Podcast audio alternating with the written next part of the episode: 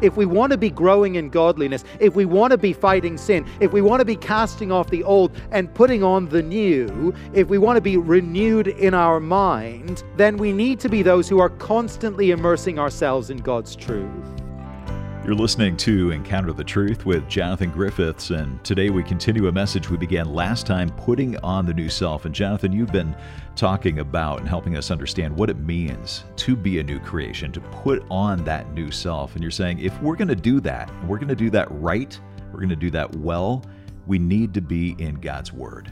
Yeah, it's really interesting. Paul tells us that we need to embrace this totally new life that God has given us in Christ and by the gift of the Holy Spirit. But in practical terms, we ask the question if we've been believers any length of time, what does that look like day by day? What what do I need to do to embrace this? Yeah. And Paul within that discussion, he says that we need to be renewed in the spirit of our minds.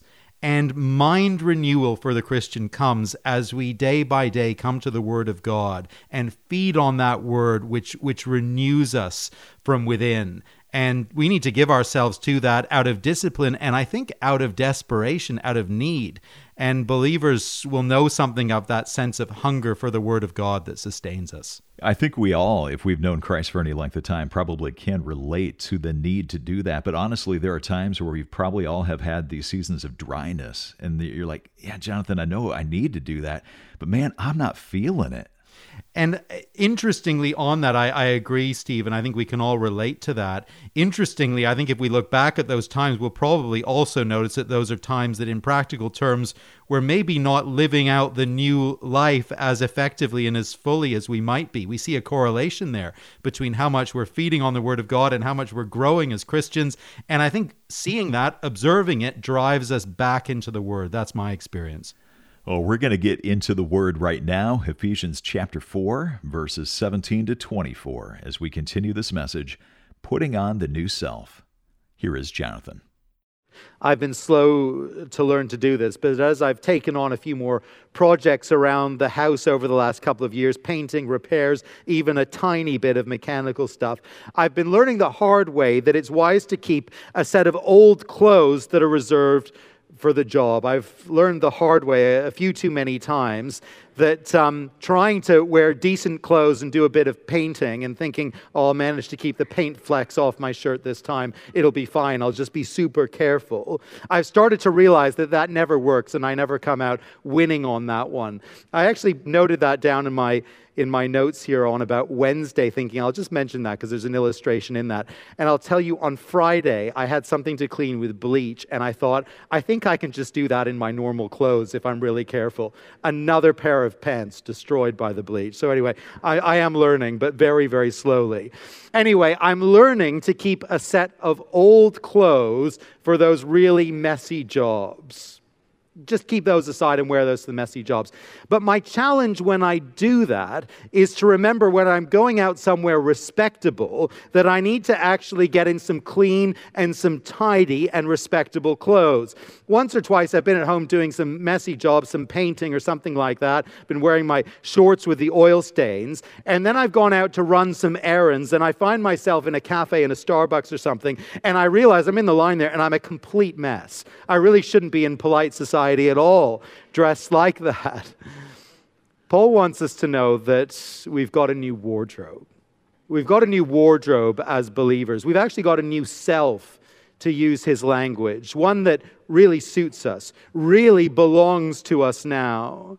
And he wants us to be very careful as Christian people to put on the new and to set aside the old, not to be found wearing it anymore. We need to put off our old self, verse 22, and we need to put on the new self, verse 24. Now, in a very basic sense, that's precisely what we do when we come to Christ in our conversion. We say, I'm done with the old me, with my old ways, my old self. I am done with sin. I am putting on the righteousness of Christ by faith. I am a new creation in Christ. I'm embracing the new me that God has given me. And that's the truth of it. That's the reality. That's what takes place in conversion. When we come to Christ, we are born again. We are a new creation. We're a new people, part of a new race. But here's the thing here's the trouble. We often find that we wake up in the morning and put on stained shorts and a paint covered shirt. We forget who we are, and we forget the appropriate wardrobe of the true people of God. That's why Paul starts the next paragraph there with a call to the Christian to take some practical action, decisive action, to put off the old. Verse 25, just notice it there. Therefore, each of you must put off falsehood and speak truthfully to his neighbor. You see, Paul needs to say that. He needs to articulate that for the Christian. He needs to say that to us. Because the decisive putting off and putting on that happens in conversion, we need to follow up on that in each and every day by addressing sin, by putting off old behaviors and putting on the new. I don't know about you, but I sometimes feel terribly discouraged about the fact that I need to keep learning lessons of godliness that I thought I'd learned five years ago, 10 years ago, 15 years ago that uh, when I discover that I, I need to be growing in areas where I, I, I thought I'd grown and made real progress some time ago in my Christian life, areas where now I see myself failing again and behaving less like Christ and more like the world. And Paul says to me, Remember what you've learned in Christ. Remember to put off the old and to put on the new. Put off the old, that dying and that decaying self, and put on the beautiful new self that is yours in Christ. And daily, I need to do that. And daily, so do you also. Well, all that sounds good and right. It's what we want to do if we're Christian people. But how actually do we live this out? Where do we go from here? How will we set aside this darkened way of life of the world, of the Gentiles, as Paul puts it? And how will we embrace the way of life that we have been given in Christ by grace? Well, we don't get a complete answer to that question here in the verses that we're thinking about. Paul is going to say quite a lot more about practicalities in the verses to come. But if we look closely at what he does say in these few verses, actually we discover there's quite a lot of insight for us. So, in the time that remains, I'd like us to stand back from these two paragraphs and notice three aspects of what will be involved in living this out practically. The first thing to notice is that the mind is absolutely key in this. The mind is of central importance. From what Paul says, it's pretty clear that our, our mind, our intellect, has a very big part to play. On the negative side, just notice the negative role of the mind in the crisis of the unbelieving life, the life of the Gentiles, verse 18. They are darkened in their understanding and separated from the life of God because of the ignorance that is in them. You see, the crisis of the unbelieving life starts in the mind for all the learning and all the intelligence that an unbeliever may have, he or she still does not understand reality as God sees it. They don't understand the truth as God defines it. They don't have access to the life of God because Paul says of the ignorance that is in them. Now, that's the heart of the issue. It's a matter of understanding, it's a matter of coming into contact with the truth processing the truth and believing the truth. But for the believer, for the life made new, for the transformed life, well, our understanding, it's key for us as well. It's key for our growth. Paul's reminder for us, verse 20, is of how we came to know Christ. It's about, verse 21, what we heard of him and were taught in him in accordance with the truth. The new life, it starts with learning, with understanding, with believing. But it's not about gaining academic credentials or getting letters behind your name. It's not about piling up abstract knowledge from a textbook. No, it is about learning a person. It's about getting to know Jesus, becoming acquainted with him in vital relationship. And as believers, we are taught, verse 23, to be made new in the attitude of your minds. I think it's very striking how important the mind is in the Christian life. Sometimes the Christian faith is portrayed as something that bypasses the mind and simply engages the emotions. But the reality, according to Scripture, is that God accesses our heart through our mind.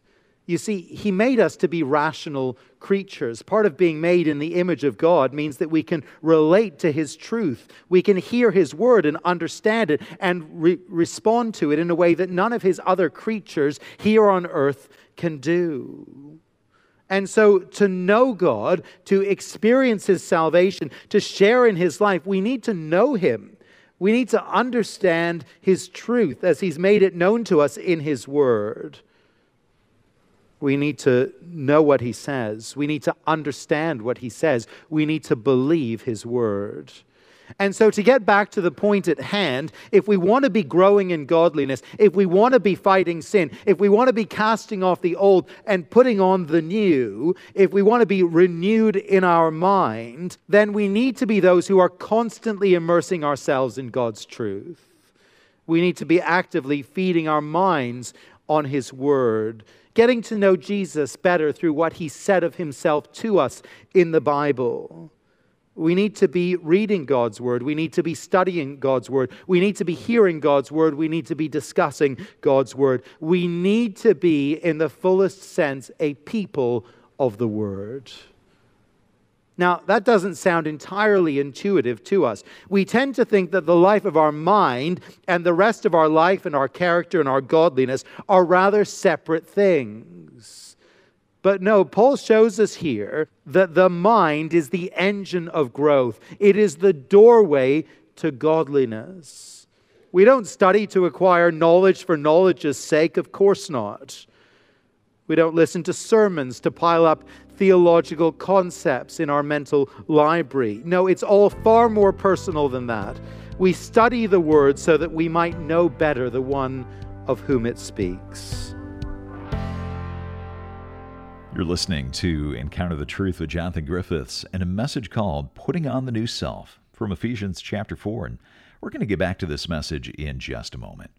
But as you tune in and listen to Encounter the Truth each day, I hope it's making a difference in your walk with Christ. And if so, would you let us know? We'd be so encouraged to know how God is using this program in your life.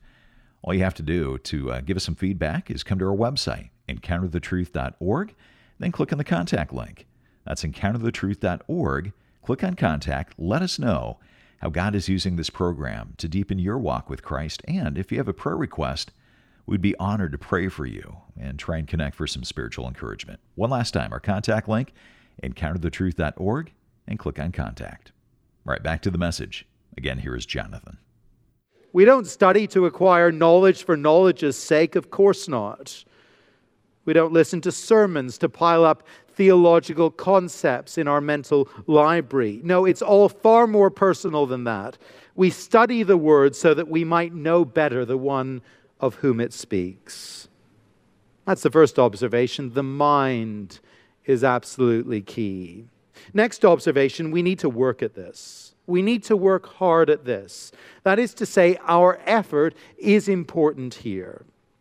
It's amazing how automotive technology is changing at the moment at such a rapid pace. You'll have heard that General Motors has announced the closure of its manufacturing plant in Oshawa down the road citing the need to prepare for a future of driverless and electric cars. Very soon, it seems, we won't need to drive ourselves at all. We'll all be passengers all the time.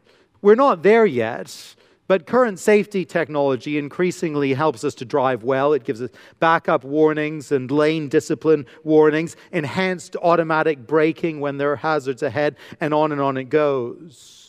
Now, living in this kind of in between era, when cars are becoming more automated but are not fully autonomous, we need to be careful, don't we, that we don't just disengage from the task at hand. Don't imagine that we can just switch on the cruise control and kind of lie back and relax as the car takes us where we need to go. We're not there yet our attention, our effort, our involvement, it's still vitally important, even though help is at hand.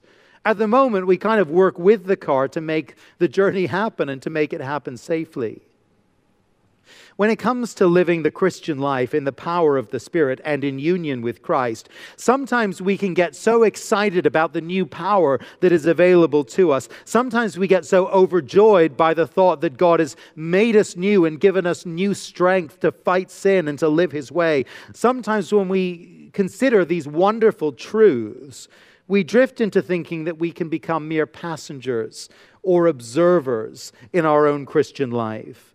We wrongly imagine sometimes that we don't really have to make any effort anymore. We no longer really need to participate. We just let go and let God, as it's sometimes said.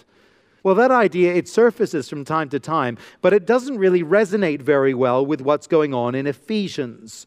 Paul, for one, delights in the truth that we're united to Christ and we have the gift of the Spirit. We're a new people. But at the same time, he has so much to say, doesn't he, about our responsibility, our role in addressing sin, in fighting sin, in saying no to ungodliness, and in making every effort to live a new kind of life in Christ. Just look at the shape of his instructions. Listen to the force of them. Verse 17. So I tell you this and insist on it in the Lord that you must no longer live as the Gentiles do.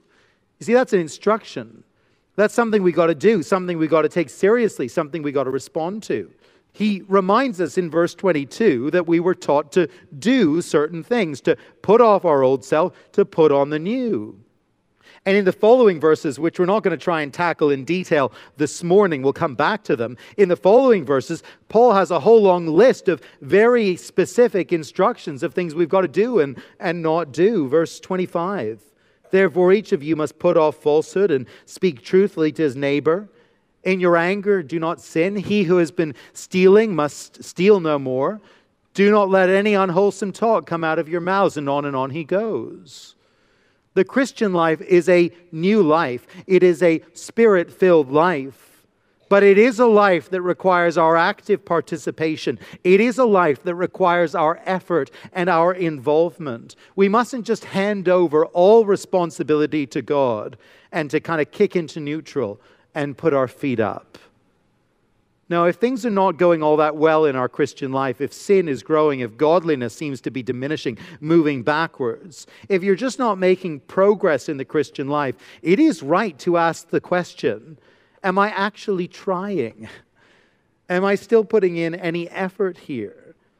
Are you actually engaging your heart and your mind and your will to obey what God has called you to obey? See, we're misreading Scripture and we're misunderstanding the Christian life if we think we have no involvement. We don't have to make an effort. If we think we don't have to resist sin and strenuously pursue godliness. We do have to make an effort in this. That's the second observation. But here's the third one, and with this we close. In all these things, we are not alone. We're not on our own in living the Christian life. This is a truth we've circled around already in the passage, but I want to close with it and I want to emphasize it because I think it is the big gospel reality we need to take out the doors with us this morning. The call to put off the old self, to put on the new, it is a call to embrace and enter into a reality that has been won for us by another, that has been achieved for us and given to us as a gift of grace. We've got to be involved, we've got to be active in this. But in seeking to live the Christian life, we are seeking to participate in a miracle of redemption and of recreation that we could never achieve for ourselves. And the dynamics of this are hard to pin down. They're a little bit difficult to understand and to capture. There's a tension here and an element of mystery. But this tension is captured a little in what we see in verse 23. I wonder if that verse struck you as it as we read it. It certainly struck me. Paul is saying there in verse 23 that we've been taught to put off the old and to be made new in the attitude of your minds. Right there, in that rather unusual statement, I think we see the essence of this tension and this dynamic. You See, Paul is telling us to do something, but he is telling us to do something that is fundamentally being done to us and for us Go and be made new, passive, in the attitude of your minds. It's like saying you've got a problem in your head, you've got a brain problem, go and perform brain surgery on yourself. Uh, Paul, brother, we respect you and everything. We love what you're doing here in your letter. But verse 23, that is neither realistic nor possible, Paul. Perhaps the statement just didn't come out the way you wanted to say it. Why don't you try it again? We'll wait. We've got at least one brain surgeon here in the congregation. He's a brilliant surgeon, I have no doubt. But if I went up to our friend here and asked him, How comfortable would you be performing brain surgery on yourself? I'm pretty sure I know what the answer would be. Don't be crazy. Well, that could never be done. The question itself is an absurd question. You were taught, says Paul, to be made new in the attitude of your minds as we're united to Jesus. And we give ourselves over to Him in increasing measure day by day, the one who lives in us by His Spirit, He is at work in us to make us new. In a sense, to make us more and more the people He's recreated us to be, to make our reality and our experience more and more in line with the saving work that He has accomplished on our behalf and in us if you like, the great surgeon of the soul lives within us by his Spirit, and he makes us new. He changes us day by day. As we seek to be responsive to what Paul is saying here, as we seek to obey, as we call on the Lord for his help to do that, well, Jesus enables us more and more to enter into the reality of his death, setting aside the olds that decaying self. And he helps us to experience in increasing measure the reality of this new life, putting on the new, being remade by the Spirit. He helps us to live out and to enjoy and to experience all that He's given us in redemption. He helps us to enjoy our new life in Him that new creation that God has achieved, verse 24, a people created, recreated to be like God in true righteousness and holiness. We need to engage our minds to know Jesus by His Word. We must make that daily effort to put off the old and to put on the new. But here's the heart of the matter we know and we trust that Jesus, who lives within us, by His Holy Spirit, will live His new life, His resurrection life through us. That He will enable us as we wait on Him, He will enable us to live in the good of all that He's achieved through His death and His resurrection. That's our hope, and that's our joy, and it must be as well our daily prayer. That is Jonathan Griffiths with the conclusion of our message, Putting on the New Self. It's part of a larger series, The Unsearchable Riches of Christ. And if you've missed any part of today's broadcast or any previous broadcast in the series, you can always come and listen online. Stop by encounterthetruth.org, and there you can stream a program or download an MP3. Again, that's encounterthetruth.org. Well, if you are a regular listener to this broadcast, you know that Encounter the Truth depends on your generosity to keep Jonathan's teaching on this station. And as you give a gift of any amount this month, we want to send you a book called Time Well Spent. What is this book about, Jonathan? Well, it's about a simple theme, but a really important one if we want to grow in our relationship with Jesus Christ. It's about developing a rhythm and a pattern of daily devotions. And that means really spending some time reading God's word, the Bible, and responding to him in prayer. It's it's an important thing for anyone who would walk with Jesus to develop that pattern, but it's not always easy to get there, especially if you're starting out from scratch and you've you've never really done that before, never really been encouraged in it. And and we think this little book will be a real encouragement to you as you think through how to do that and why to do that we think that if you can develop that discipline for yourself, you will find that you will grow in your relationship with Jesus Christ. And, and we just want to encourage you in that. Well, the book is called Time Well Spent A Practical Guide to Developing Your Daily Devotions. Again, it's our thank you gift to you as you give a financial gift of any amount this month. Give online at encounterthetruth.org or call us at 833 998 7884. That might be easier to remember is 833 99 Truth. Or again, come to the website encounterthetruth.org. Thanks for listening, and I hope you'll join us next time.